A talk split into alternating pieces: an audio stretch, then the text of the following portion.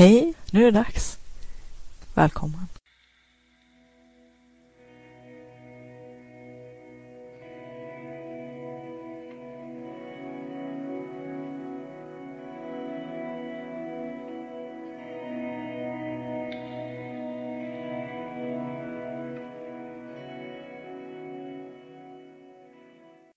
Vill du uppleva mera kreativitet och flow, få mer kvalitetstid till ditt skapande och kreativa liv, mer energi och lust, tillgång till dina kreativa superkrafter?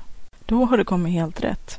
Välkommen till Kreativitetspodden. Hoppas att du ska ha en trevlig lyssning. Hej och välkommen till det tredje avsnittet av Pärlpodden. Solen lyser idag också, men eh, det har blivit lite kallare. I alla fall så var det frost ute igår. Så att eh, de säger ju att lingonen inte mår så dåligt utav en liten frostnypning men blåbären de är nog definitivt kanske färdiga för år. Men det gör inte så mycket. Jag har ju fyllt frysen. Så att eh, det har varit ett eh, ovanligt rikt bärår så att eh, lika bra att fylla på tänkte jag. Man vet ju inte hur det blir nästa år. Kanske det inte blir så mycket bär. Jag sitter och gör ett eh, fint halsband till en tjej som sysslar med yoga. En beställning. Och eh, hon ville ha ett halsband som eh, är lite kopplat till hennes yogapraktik, hennes yogautövning. Och därför så håller jag på att trär vita sötvattenspärlor tillsammans med Swarovski-kristaller i i de färger som eh, kroppens chakran har enligt traditionen. Så det är lite rött och det är lite orange och det är lite gult och det är lite grönt och lite ljust safirblått och lite mörkare safirblått och så sen är det violett.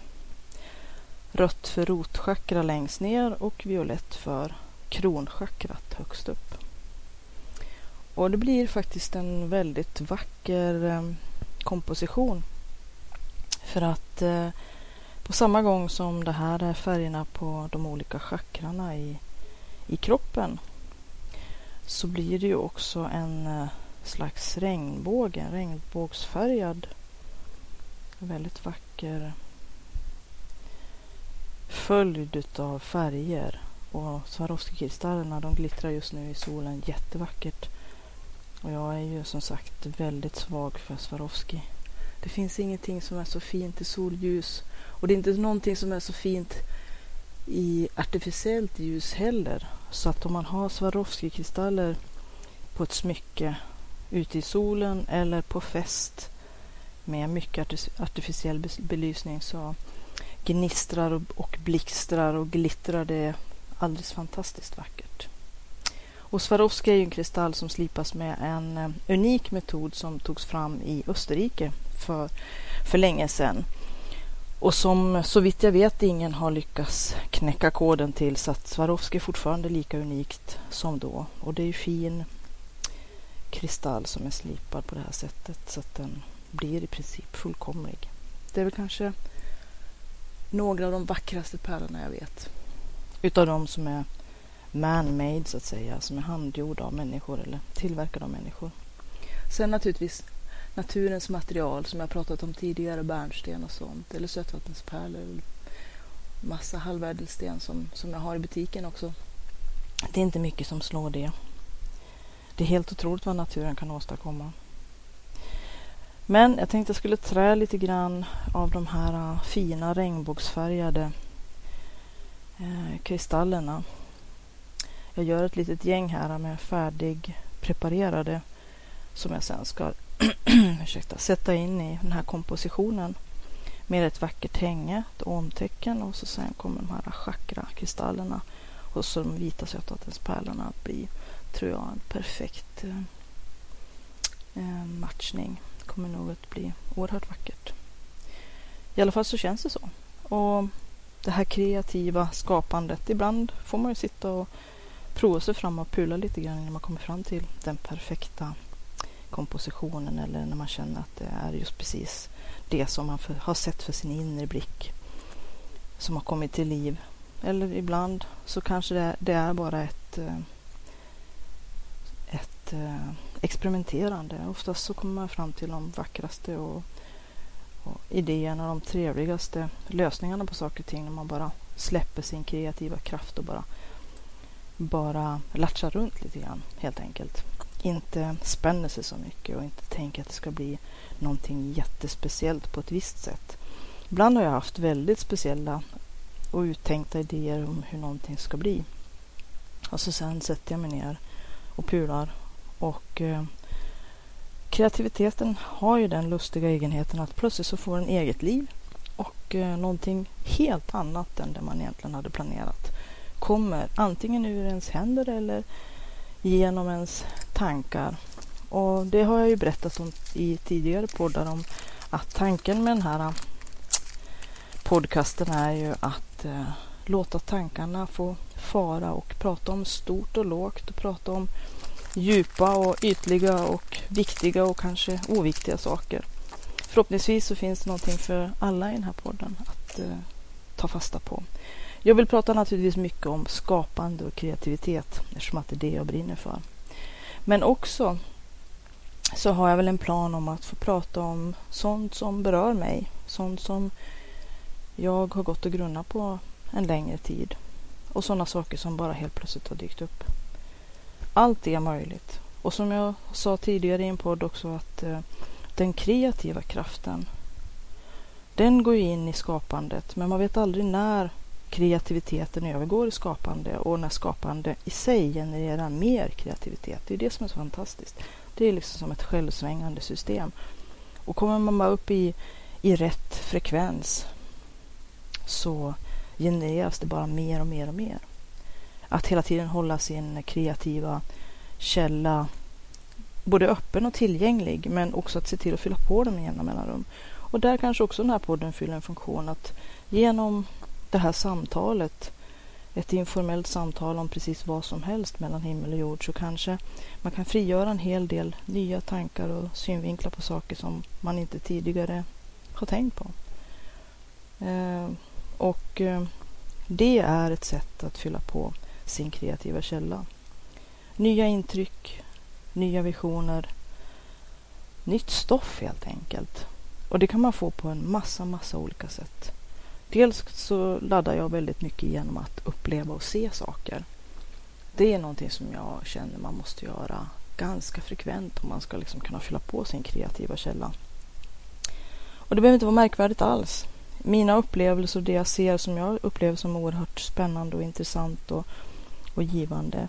Det kan vara allt ifrån att bara gå in i en butik som säljer knappar och band.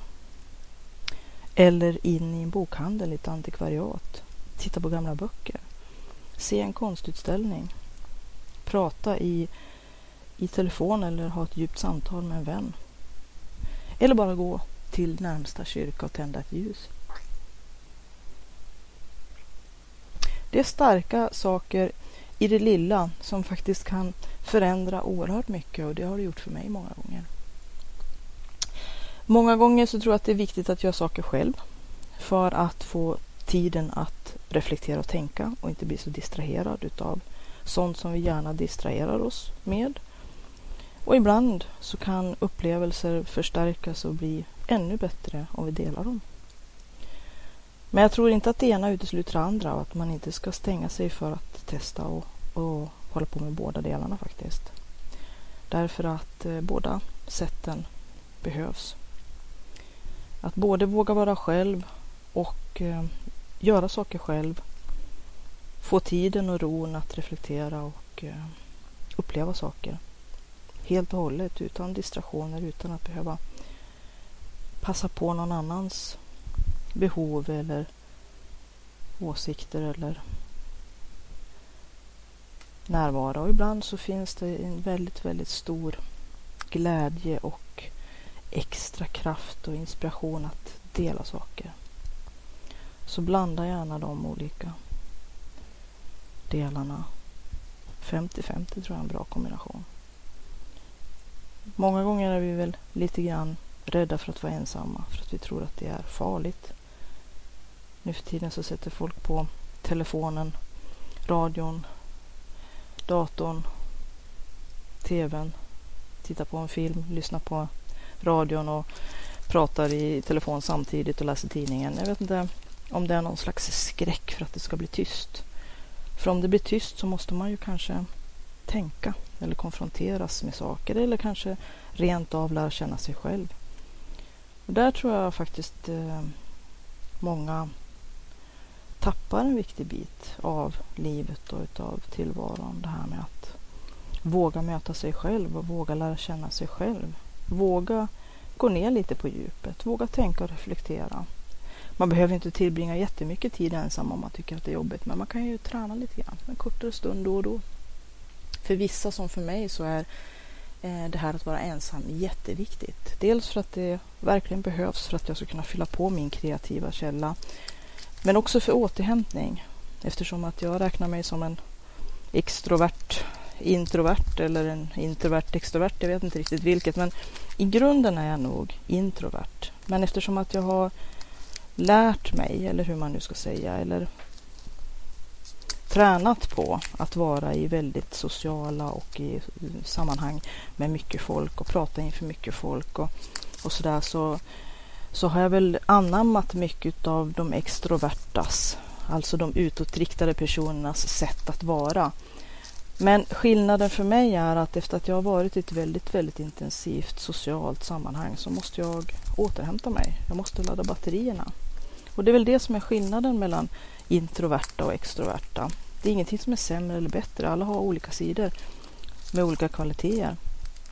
Och båda behövs. Men eh, som introverta som kan ha jättestor behållning av att umgås i stora sociala sammanhang så blir de ändå väldigt mentalt utmattade eller utbrända och behöver sedan återhämtning längre eller kortare tid där de får vara lite själva och smälta intrycken och reflektera. Medan en, en extrovert person tvärtom måste ha stora eller många sociala sammanhang och träffa mycket folk för att det är så de laddar och får energi. Däremot så har ju de naturligtvis sina, mm, sin, sina akilleshälar och däribland att kanske då vara livrädd för eller må väldigt dåligt av att vara ensam för mycket eller för länge. Och som jag brukar säga, det är en väldig skillnad på att på, på den självvalda ensamheten och den påtvingade. För mig som behöver mycket ensamtid för att kunna dels återhämta efter intensiva partier av mycket socialt umgänge och, och ja, överhuvudtaget om jag varit i, i något intensivt sammanhang upplevt mycket, laddat min kreativa källa så att det liksom riktigt spränger så måste jag eh, ha en paus från, från allt där jag kan sitta och, och reflektera och processa och, och ha min egen tid som för mig är oerhört värdefull. Alla är olika. Men jag tror att för alla kan det vara jätteviktigt att mer kanske lära sig att Eh, klara en, eh, tid ensam. Eftersom att eh, jag tror att i, i slutändan så är det någonting som kan vara en styrka. Dels att kunna lära känna sig själv verkligen, men också att man inte behöver ha den här eh, oerhörda rädslan för att bli ensam eller vara ensam. Att våga möta sig själv men också att kunna hantera tid ensam. Så att man eh, inte blir lika beroende eller lika desperat. För att det är ju någonting som kan sätta en i, i, i ett sämre läge när man helt enkelt eh, gör lite dåliga val eller kanske utsätter andra för sina dåliga val eller, eller blir en jobbig människa för att man inte kan hantera eh, längre eller kortare stunder av ensamhet. Men eh, för mig som sagt så är egen tid också, förutom återhämtning och möjlighet att reflektera och processa tidigare väldigt eh, intensiva intryck som jag har gjort, så är det ju också ett sätt att ladda min kreativa källa. läsning, sitta i soffan, dricka te och bara få finnas och få den här eh, andningspausen i tillvaron. En slags kanske både fysisk och mental fristad. Ehm, en stund för sig själv i ett fredat hörn. Det behöver inte vara jättelång tid. Det beror ju på vad man har för behov och hur mycket intensiva intryck man måste processa. Det är ju väldigt olika. Men en liten stund. Ibland kan det ju räcka med fem minuter och en kopp te i soffan. Ibland kan det behövas en halv dag att bara reflektera sittandes i soffan eller kanske promenera, eh, gärna kanske i kombination, för att få mm, tänka klart. Låta varje tanke få leda dit den är tänkt att leda utan att det är fråga om att man ältar eller grubblar för att det är väl någonting som man kanske ska passa sig för. Men att eh, faktiskt lära känna sig själv. Och som jag pratade om i en tidigare podcasten att eh, försöka ta reda på vem man är och vart man är på väg för att kunna fatta de beslut som, eh, och göra de val, den, den val, det val av livsväg som är bra för mig, som är viktig för mig.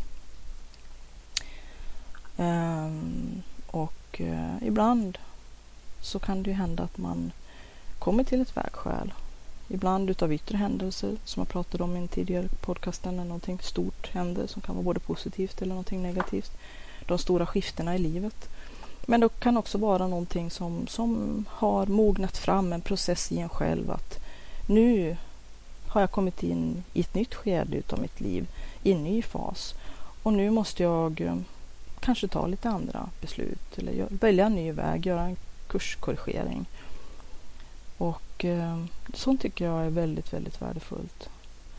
Och också någonting som fyller på ens kreativa källa. För att om man inte är i sitt rätta sammanhang, om man inte är den personen man är tänkt att vara, att tänk, inte, inte är den människa man är tänkt att bli, inte är på, på väg åt rätt håll, då är, det, då är det ju inte så himla lätt att vara kreativ och skapa, göra någonting bra av sig själv, av sitt liv.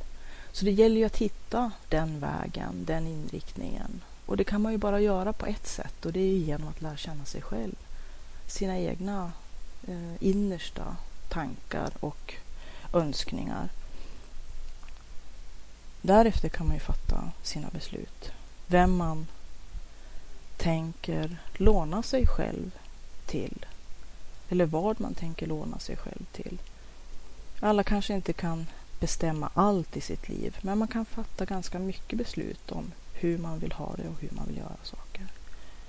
Och det gäller ju att se skillnaden mellan det man kan påverka och det man inte kan påverka. Och eh, göra så mycket som möjligt med de saker som man kan faktiskt påverka. Som leder till en positiv utveckling för en själv och ens nära och kära. Satsa på en eh, positiv livsväg. Och eh, för mig, som jag har sagt tidigare och som jag antar också är för dig eftersom att du lyssnar på den här podcasten, så är skapandet och kreativiteten en, eller egentligen två starka kort.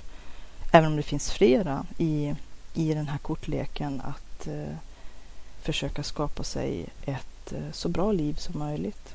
Och få vara den man vill vara så mycket som möjligt. Och må så bra som man kan efter de förutsättningar man har. Och jag har ett motto som jag har utvecklat själv.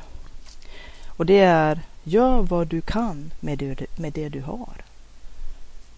För ofta så är det ju alltid någonting annat som vi tror ska ändra vårt liv. Någon yttre lösning på våra inre problem. Men det är ju ett sätt att bara förhala och, och, och försöka krypa undan vårt eget ansvar för oss själva och för, för vårt eget liv att eh, någon annan ska fixa eller någonting annat ska hända. Att det ska bara helgen kommer eller bara semestern kommer eller bara gå ner de här 10 kilorna i vikt eller om jag bara eller om jag bara. Men det är inte det det handlar om egentligen utan det handlar om att idag, vad kan jag göra idag för att den här dagen ska räknas? Och det behöver inte vara revolutionerande eller märkvärdiga saker. Det kan ju vara att idag ska jag göra den här utflykten som ska fylla på min kreativa källa. Eller idag ska jag sätta mig ner och tänka igenom någonting. Idag ska jag sätta mig ner och planera. Idag ska jag rita en skiss på någonting som jag vill förverkliga. Idag ska jag rita en tidsplan för någonting. Och som någon har sagt att det är ju det vi gör varje dag som faktiskt bygger eller förändrar vårt liv. Det vi gör varje dag, även om det är bara en enda sak. Jag brukar ta den liknelsen med om man skriver eftersom att det är någonting som jag sysslar mycket med och som ligger nära mig och som det finns ett väldigt bra exempel. Många tycker att ja, men skriva en roman på 350 till 550 sidor, det är ju fullkomligt omöjligt. Det är ju omöjligt. Många sätter ju igång och är väldigt, väldigt inspirerade de första 10-15 sidorna, men sen brukar det skita ihop sig på ren svenska. Och vad beror det på? Eh, ja, det beror ju på att eh, man inte hade en plan. Dels hade man ingen, ingen plan för hur boken, intrigen, synapsisen för den skulle se ut. Synopsis kanske det heter. Och man hade ingen tidsplan för hur lång tid det skulle ta. Och man avsatte inte någon tid för att göra det. Helst varje dag. Eller åtminstone regelbundet. För egentligen om man tänker efter, skriver jag bara en enda sida varje dag, då har jag 365 sidor på ett år. Det är en bok. Nu kanske inte alla de sidorna är användbara. Och eh, skriver jag då i ett och ett halvt år, ja då har jag väl fått ihop 550 sidor. Eller två år så har jag i alla fall så pass mycket underlag att för grejen är ju den, har man inte skapat någonting, då har man ju inte heller någonting att jobba med. Så även om mina första 365 sidor, när jag kastar ner en sida om dagen efter den kanske rudimentära plan för hur boken ska vara uppbyggd, så har jag i alla fall någonting att redigera. Utan en enda skriven sida eller ett enda skrivet ord att redigera, då har jag ingenting att arbeta med.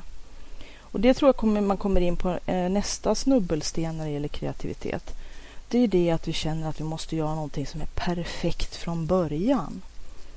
Och då låser det sig fullständigt. Och på ett vis är det ju någonting som en del också använder som det perfekta skyddet. Att slippa faktiskt tampas med det de faktiskt i grund och botten verkligen vill. Den de verkligen är. Man kan ju liksom säga att ja men jag eh, kan ju inte göra det här för att det och det och det och det och så räknar man upp en massa omständigheter. Jag har inte tillräckligt med pengar, jag har inte tillräckligt med tid, jag bor inte på rätt ställe där det är tillräckligt inspirerande att vara och så vidare och så vidare. Eller att det blir ju inte så som jag vill att det ska bli. Det blir inte perfekt från början. Men de allra flesta stora mästare, de har inte börjat som fullärda. Det är det som vi aldrig tänker på. Att eh, det tar en viss tid att behärska tantverk. Och skrivandet är ju också tantverk. Och lika som smyckes eh, designande som jag sitter med nu. Det är också ett hantverk. Visst, det krävs kanske en viss talang men en hel del saker kommer ju med övning. Jag får ju ett bättre och bättre öga för det jag skriver. Jag får ett bättre och bättre öga för det jag skapar vad det gäller färger och komposition och balans när jag gör smycken. Och jag tillåter mig själv att experimentera och göra saker och ting som inte blir perfekta från början. Och det var väl det som jag var inne lite grann på i en av de förra podcastarna att eh, som en teknik att låsa upp mig själv och att slippa den här blockeringen när det gäller kreativitet och skapande så är det att kunna eh, unna sig att sätta sig ner och göra någonting helt planlöst utan att det måste bli någonting, utan att det måste bli perfekt. Att bara skapa och vara kreativ för ren skär njutning, lust och nöje utan någon plan på något resultat, att det ska bli någonting. För det tror jag dödar jättemycket. Vi har den här pressen att vi måste ju vi måste göra någonting som är perfekt från start. Um, så att jag tror att eh, det gäller att släppa sig själv fri, att våga. Och det är klart att genom att våga skapa fritt i perioder, att bara ösa och ge järnet så kommer det bli en väldig massa skisser helt enkelt. Saker som inte är perfekta eller långt ifrån färdiga. Men varför skulle man tvingas eh, göra någonting som skulle vara eh, ett eh, strikt mål att det och det ska det bli och sådär. Låt det få växa och utvecklas på egen hand organiskt som jag sa alldeles nyss. Ibland sätter man sig ner och saker får ett eget liv. Det är lika när jag skriver också. Jag har oftast en väldigt strukturerad plan för vad jag ska skriva eh, med kapitelindelningar och varje scen och varje, varje vändning så att säga. När man skriver fackböcker så måste man ju vara oerhört strukturerad och det funkar ju väldigt bra för att man har en, en ram att följa. Man vet vad man ska skriva på varje ställe, på varje plats. I princip, man kanske inte vet detaljerna men men ibland när jag skriver skönlitterärt och jag har också en ganska så strikt plan. Jag har ju tänkt ut hela, ja, delar av intrigen eller den delen av intrigen som jag just då jobbar med. Vad som ska hända, vem som knackar på dörren och ska öppna dörren och plötsligt så är det någon annan där som jag inte hade planerat. Och det är ju det som är det sköna med den här kreativa kraften, att den får ett eget liv plötsligt. Och jag kommer på att jag, den där personen som jag hade bestämt sedan länge skulle knacka på den här dörren och komma in i rummet. Som plötsligt då när det verkligen knackar på dörren i texten, när jag sitter och skriver den för brinnande livet, plötsligt är någon helt annan som uppenbarar sig. Och då faller alla bitarna på plats. Ja, men det är ju helt logiskt. Mitt undermedvetna har jobbat med det här att även om jag hade en jätteklar plan eller idé om vad som skulle hända så den här nya personen som plötsligt står där det är ju den personen som faktiskt syr ihop allting jätteperfekt. Det är ju helt logiskt att den kommer in och så faller bitarna på plats. Det kan bli så ibland. Ibland känner man att eh, man kanske får backa och ta om och göra på ett annat sätt eftersom att en idé inte funkade eller att eh, ett uppslag, en, en, en spontan ingivelse kanske inte heller ledde dit man hade tänkt. Men som jag också säger och som också har blivit ett av mina motton Inget kreativt arbete är bortkastat. För att även om det just då var någonting som man fick lägga på hyllan eller som kanske inte passade in just där så är det en pusselbit som kommer att vara användbar i något annat sammanhang. Så har det varit ofta för mig. Så att se inte kreativt arbete som inte inom citattecken ledde till någonting som misslyckat eller bortkastat. Det är det inte. Det är en del av processen, en del i arbetet, en del i att lära sig hantverket. Och de pusselbitarna, rätt vad det är så ser man en helt ny och, och eh, som man från början inte ens hade kunnat föreställa sig, ett, ett användningsområde som bara uppenbarar sig. Ungefär som den här personen som bara knackar på dörren och står där och vill in i rummet. Så att håll inte tillbaka, var kreativ och döm inte. Det är väl det som är grejen, att vi dömer oss själva så väldigt hårt. Det måste vara perfekt från början och då är det ju redan förkylt från start.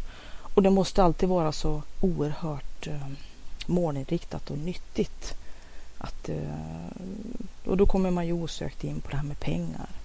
Ofta frågar ju folk mig, ja men tjänar du några pengar då? Tjänar du några pengar då? Och det gör jag ju inte. Jag tjänar inte så himla mycket pengar på mitt skrivande än. Men grejen är ju den att eh, jag kan ändå ha frid med mig själv eftersom att jag vet att jag har gjort det jag har velat göra, det som har varit mitt kall. Att jag har gjort det som jag var tänkt att göra. Jag har hela tiden tagit ut min, min egen kursriktning. Och även om att det är vissa saker som kanske inte är inom citattecken ekonomiskt försvarbara genom att det inte har varit matnyttigt och brorduktigt och eh, ja, att jag inte kunnat motivera det. Det är alltid det som är grejen som, som retar mig jättemycket. Att pengar alltid är motivationen för att någonting ska ha ett, ha ett berättigande eller ett egenvärde. Så fort som någon tjänar pengar på någonting, då är det värt någonting. Sen om man eh, tillverkar kärnvapen eller, eller eh, gift som kommer hamna i naturen, så bara man tjänar pengar på det så har man någonting som, är, som har ett anseende. Men så fort som någonting inte ger några pengar, ja då är det ju lite mindre värt plötsligt. Men är det verkligen det? För jag känner ju också det som jag var inne på lite grann här innan. Vad lånar vi oss själva till? Vad är det vi säljer oss själva för? Och det är väl här som det kan bli lite knivigt och som man kanske måste fundera hur man ska kunna hitta en, eh, en bra balans, en gyllene medelväg mellan att naturligtvis måste man hitta sin eh, försörjning, tak över huvudet, mat i magen är alltid bra. Men eh, eh vad är pengarna värd? Hur mycket pengar och eh, till vad?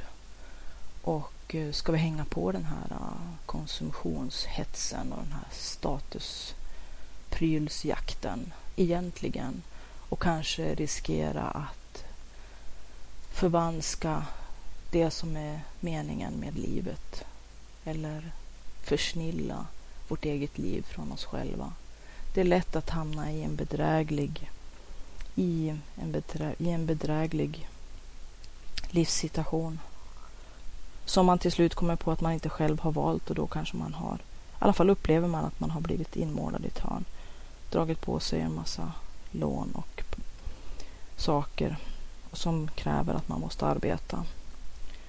Eller så kanske det är bara det att vi själva tycker oss inom citattecken behöva en ny bil varje år, en ny soffa varje säsong och så vidare och så vidare. De senaste modekläderna, vad det nu kan vara för någonting. Ny telefon varje gång det kommer ut en ny version utav de eh, heta märkena. Men eh, vad är prislappen på det egentligen, bortsett från pengarna? Kanske vi förvanskar eller försnillar vårt eget liv för att få de här grejerna. Jag vet inte. Eh, kanske man kan hitta en balans där. Eh, att ha lagom mycket av det som man känner att man vill och behöver ha och ändå kunna göra det som känns meningsfullt och vettigt för en själv. Och där tycker jag att skapandet och kreativiteten borde definitivt få ha en plats. Och hur den, den, det skapandet och den kreativiteten tar för form eller får för uttryck, det kanske är mindre intressant. Om det handlar om eh, keramik eller måla eller en eh, fotopromenad i skogen utan några ambitioner att man ska bli någon ny eh, priskossa i, någon, i något kulturellt sammanhang. Eller smyckestillverkning eller smide eller snickra en egen fågelholk. Vad vet jag? Vad, vad är det som du känner är kreativt och skapande? Någonting som du vill åstadkomma. Det kan ju vara bygga en ny hemsida eller programmera en ny app. Eller bara få röja i uthuset eller eh, göra någonting eh, för andra. En välgörenhetsinsats eller en akt av vänlighet. Det finns ju faktiskt eh, eh, olika sådana strömningar och vägar i, i vår nya värld. Så jag vet inte. Det här är ju beslut som du måste fatta och Eh, känna efter vad som känns bra för dig. Och det är väl där som också den här ensamtiden och reflekterandet kommer in i bilden och som behövs. Allt ute, utefterfrån dina behov naturligtvis. Jag behöver mycket ensamtid. Och en del har tyckt att det har varit jättekonstigt. Eh, och eh, ja, jag har väl inte sagt någonting mer om det. Det är ju, vi har alla olika olika personligheter och olika behov naturligtvis. Eh, nu lever jag i alla fall med en person som, som fungerar som mig eller som förstår mig och som inte, inte tycker att det är märkligt ifall att jag behöver den här egentiden. Och um, så har det ju inte alltid varit. Ibland har jag ju haft partners eller levt i relationer där min eh, partner inte alls haft någon förståelse för mitt behov av egen tid. Och då har det blivit slitningar. Eh, kommunikation är ju en viktig grej. Kan man prata med varandra så kan man ju kanske förmedla hur man är, hur man fungerar och vad man behöver. Och eh, om det finns en ömsesidighet i det så kan man eh, hitta ett eh, sätt att samexistera med en person som man lever ihop med. Och där tror jag också att eh, det är viktigt att hitta just den personen eller de personerna i, i, och det sammanhanget där man fungerar bra, där man fungerar som sitt bästa jag. Och Det är inte så himla lätt att kanske veta förväg vad det är, så det är ganska mycket try and error som gäller. Och så har det varit för mig. Hela livet är ju en enda lång kindergarten för att eh, lära sig förstå hur saker och ting fungerar, hur man själv fungerar, hur ens omvärld fungerar, hur relationer fungerar, hur andra människor fungerar och hur kommunikation fungerar. Och ibland så funkar det och då lär man sig det och ibland så funkar det inte så bra och så lär man sig det. Och så försöker man hitta en framkomlig väg. Och hela livsbygget är ju också en ganska kreativ och skapande process ifall att man tillåter den att vara det. Och inte kanske hänger sig åt att älta eller grubbla eller bli rättshaveristisk eller försöka förändra saker som man inte kan förändra eller istället för att kanske vända och byta väg, gå en annan väg ifall att man helt enkelt inte, inte kommer till, eh, inte har en väg som är framkomlig. Många kör ju fast när de inte har hittat en framkomlig väg och vägrar ge upp, vägrar hitta någon annan lösning. Om man inte kan få berget att gå till en så får man gå till berget. Eller om man inte kan klättra över en mur så får man gräva under den eller gå runt den. Eller bara vända och gå åt andra hållet. Man kanske inte ska stånga sig blodig mot saker som inte kommer i längden att göra att man mår bra. Så att eh, det är ju någonting att fundera på. Nu har jag i alla fall kommit så pass långt här med mitt eget skapande. I alla fall vad det gäller smycken.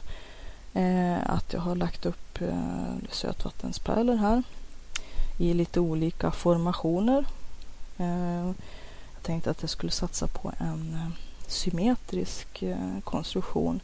Det är alltid lättare att göra en snygg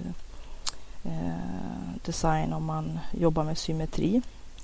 asymmetri kan ju vara vansinnigt spännande och intressant om man får den i sig att bli tillräckligt balanserad för att vara njutbar för ögat. Och som man säger för att veta vilka regler man eh, kan och vill och kanske ska ibland bryta mot så måste man ju kunna reglerna från början. Och när det gäller design så är det ett bra trick att börja med symmetrisk design först. Eh, skapa oreda är ju inte så svårt, det klarar ju de flesta ganska enkelt.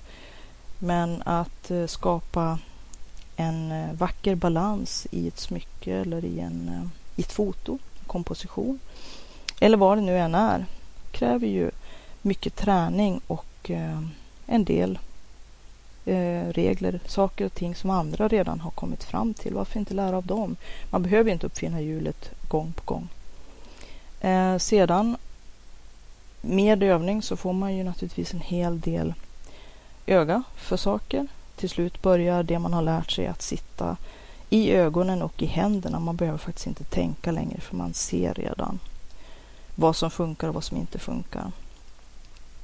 Och när man har kommit så pass långt på vägen då kan man unna sig att börja eh, experimentera med saker för att göra det lite mer spännande.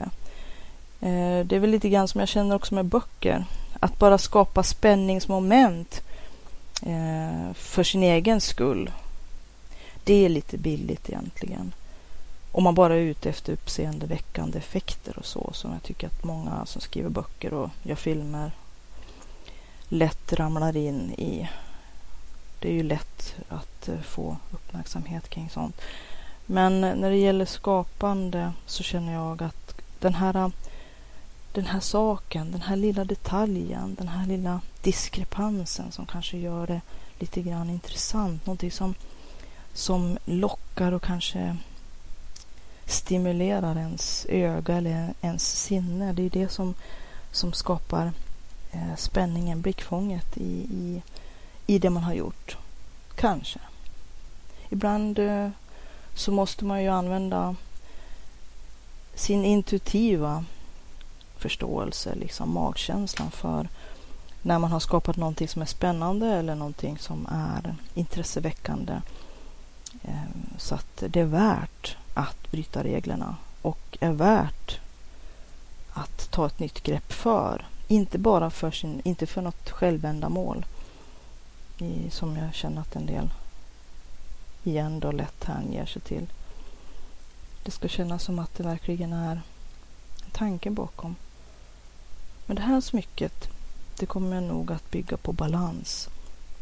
Eftersom att tjejen som ska ha det, hon sysslar med yoga och eh, där känner jag att balans är på många sätt. Både den interna balansen, den mentala, psykiska i meditationen och i yogan. Men också i den kroppsliga, att eh, eh få kroppsmedvetande och eh, hitta sin egen kropp.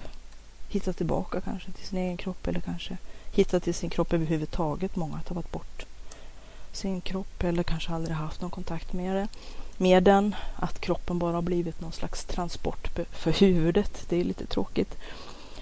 Så därför så har jag tänkt att det här smycket ska bygga på balans. Och därmed också en, en uttänkt symmetri. Och nu har jag lagt upp mina pärlor här. Eh, jag brukar lägga upp designen löst på mitt pärlbord först. För att eh, kunna möblera om och sitta och, och finula fram just precis hur jag vill ha det innan jag gör en provträdning. Jag brukar säga att jag trär om ett smycke minst tre gånger. Eh, oftast fler gånger. Men det händer ibland att eh, jag bara lägger upp det på bordet och så trär jag det och så blir det perfekt på en gång. Fast det händer sällan. Men det händer. Och jag är ju lite grann eh, kanske eh, lite för noga ibland. Eller så kanske det bara är en terapi eller en meditation för mig, min yoga att även om det är nästan som jag vill ha det och det faktiskt duger. För ibland måste man ju kanske kunna ge sig och tänka det får duga. Det är good enough. Eh, för att inte mm, förhindra mig från att göra andra saker som jag också vill eller ska göra. Men, men jag är ju lite så här att jag tycker att det är en meditation och terapi att få verkligen göra det precis så som jag vill ha det. Även om det innebär att jag måste trä om det en eller två eller tre eller fem gånger. Det gör inte så mycket. Eftersom att jag gör det här för min skull. Och eh, då får det ta den tid som det ska ta. Och eh, det perfekta är ibland våran värsta fiende. Och perfekt kommer det nog aldrig riktigt att bli. Och ibland faktiskt, nu ska jag avslöja en hemlighet. Ibland när jag har gjort någonting som är helt och hållet perfekt, jag har trätt om och fixat och donat så att det verkligen ska bli perfekt i alla aspekter. Att varje sötvattenspärla är precis lika stor och lika blank och lika utan fel. Jag sitter och sorterar pärlorna eh, nästan eh, lite bes med besatthet. Men sen när smycket nästan är klart så måste jag foga in någon, någon sak som gör att det blir lite fel. Inte fel, men att det inte blir den här äh, anala perfektionismen för att den på något vis känns inte frisk. Den känns, eh, det känns som också ett litet, en liten humoristisk glimt i ögat. Att här har jag det perfekta, men jag vill lägga dit en liten quirky liten detalj, en liten twist, någonting som får det att bli lite eljest, som, som får en egen personlighet. Bli unikt, kanske.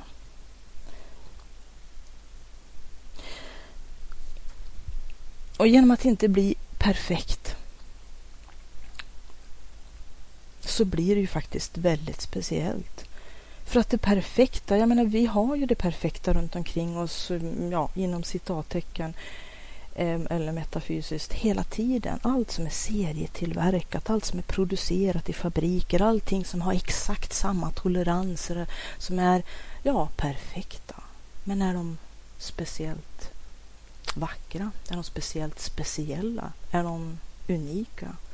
Nej, de är ju allihopa likriktade och konformistiska och som sagt, när det gäller elektronik så är ju bra toleranser jättebra. När det gäller mekanik, växellådor och kugghjul, då är toleranser också ganska bra. Men i någonting som ska kännas levande, som ska kännas som att det är på riktigt, som är organiskt, så är det ju mångfald och no saker och ting som inte är stereotypt fyrkantigt eh, skokartongslådeaktigt eh, staplat i perfekta rader. Så är inte naturen, så fungerar inte det organiska, så fungerar inte det som är unikt och speciellt och som har någon personlighet. I naturen så har allting sin egen twist. Och det är väl kanske det lilla eh, som jag försöker att eh, implementera, som det heter med ett så vackert ord, det vill säga integrera, att bygga in i mina smycken den här äh, lilla, lilla grejen som gör att äh, det inte är perfekt. Jag finner stort nöje i att göra det perfekt från början i vissa sammanhang, i vissa sammanhang. Och sen få bryta lite med reglerna när jag nu har uppnått det här perfekta och lägga in den här lilla detaljen som gör det unikt, som gör det speciellt, som ger det personlighet. Tack för att du har lyssnat på den här podden. Hoppas den var till mycket nytta och glädje. Om du vill läsa mera om Siddharta, gå in på www.siddharta.se Z-I-D-D-H-A-R-T-A Där finns också kontaktuppgifter så att du kan till exempel mejla om du har frågor eller kommentarer eller vill ta upp något ämne som du gärna vill höra på podden i framtiden. Välkommen att höra av dig. Kreativitetspodden har också en egen Facebookgrupp så att om du söker på kreativitet eller kreativitetspodden så hittar du kreativitetspodden på Facebook. Anmäl dig gärna där som följare så får du uppdateringar löpande om nya avsnitt och saker som händer på kreativitetsfronten. Du kan också gå in på www.sidharta.se och klicka på länken högst upp till vänster bidra för att se vad du kan göra för att hjälpa den här podden att fortleva och att visa ditt stöd. Så gå in där på bidra så ser du hur det går till. Jag som driver kreativitetspodden heter Katrin Sidharta Tangen och jag är författare, järnsmed, driver www.sidharta.se och Sidhartas webbutik. Jag har skrivit flera böcker, bland annat Skapa och sälj som är en handbok för entreprenörer, kreativa och skapande människor. Jag har skrivit Forntida järn, Ancient Iron, som handlar om forntida järnframställning och eh, vikingatida järnsmide. Jag har även skrivit Pitch 13 som är en serie i genren Dark Urban Fantasy och eh, nu finns även ljudboken för kreativitet och flow enligt Siddharta. Allt detta kan du hitta på www.siddharta.se där du också kan gå in i butiken, Siddhartas webbshop, där böckerna kan köpas till bästa pris. Böckerna kan också hittas på Bokus och Adlibris och på de vanliga ställena där du köper böcker. E-böckerna kan också köpas via Kobo och eh, Amazon med flera ställen där e-böcker säljs. Ha det gott. Tack för att du har lyssnat. Hej då!